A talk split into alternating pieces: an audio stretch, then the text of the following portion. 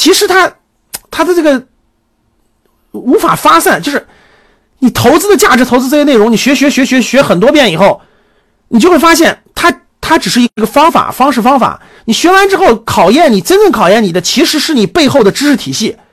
其实考验你投资的真正东西是背后的知识体系和这种认知和这个认知。为什么很多人很担心呢？比如发生疫情之后很担心，发生什么很担心，对吧？你看为什么这个？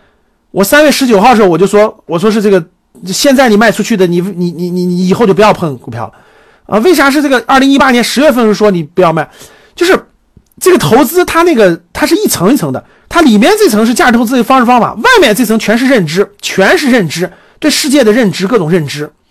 所以这些认知呢，今年面授的时候我稍微。展开了一点，讲了讲健康，讲了教育的，我发现哦，其实很多人对这个很感兴趣，他对这个认知扩展出来的认知是没有这个认知的，所以他就很会很恐，比如说紧张啊，他不会乐观的看出来未来啊，他他不知道这个那啥呀，所以呢，围绕投资之外的这些智慧，就除了投资，在投资之外的这些东西，我觉得只有格局的学员他才能理解，所以。你给外面讲，他不理解为啥要讲这个东西，对吧？投资，你只有学完价值投资这些东西，你才会理解哦。这些外围的东西其实很重要，很重要。所以呢，我们安排了年度大课呢，主要的内容，我想跳出投资，咱们讲，就是上半年和下半年各安排一次，深圳安排一次，北京安排一次。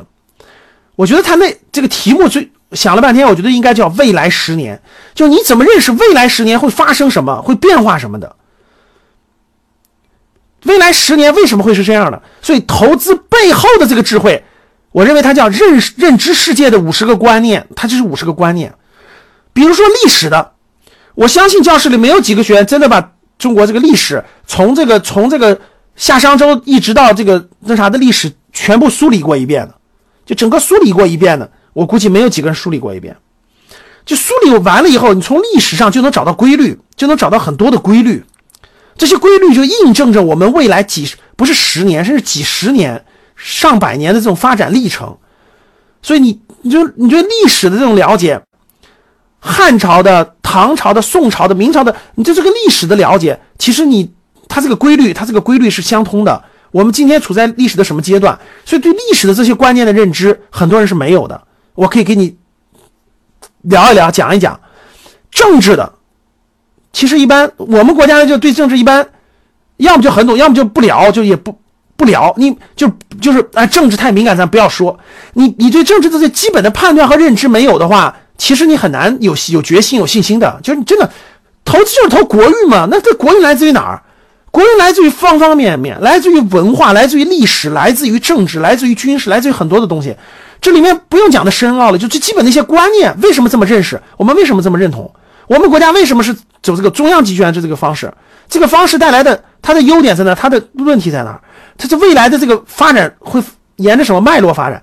这些最基本的这些东西你得了解啊，要么不了解，你对未来是没有判断的。文化，比如我们中国传统文化，它它最大的优势在哪儿？你要是比较跟国外的比较，你比较就知道，抓住核心，你就明白了啊。我们文化最大优势在哪儿？为什么这个？为什么这个遇到这么多经济波折，遇到这么多波折？这个这个这个能克服什么原因？就对军事的理解，古代几千年中这世界就一直中国都一直在战争中成长下来，这打仗打下来的很多这个这个这个趋势的理解发展决定了你未来你敢不敢投，对吧？还有经济的理解，对整个经济的理解，行业的理解，对资本的理解。对健康的理解，教育的理解，我梳理了大概十个模块，每个模块大概十个，就是五个观念，就是五个观念。这几个观念如果在一个人的头脑当中，就这个观念如果在一个人头脑当中啊，你对你，我跟你说，你对未来就有就能有判断，真的就能有判断，就跳出投资看投资。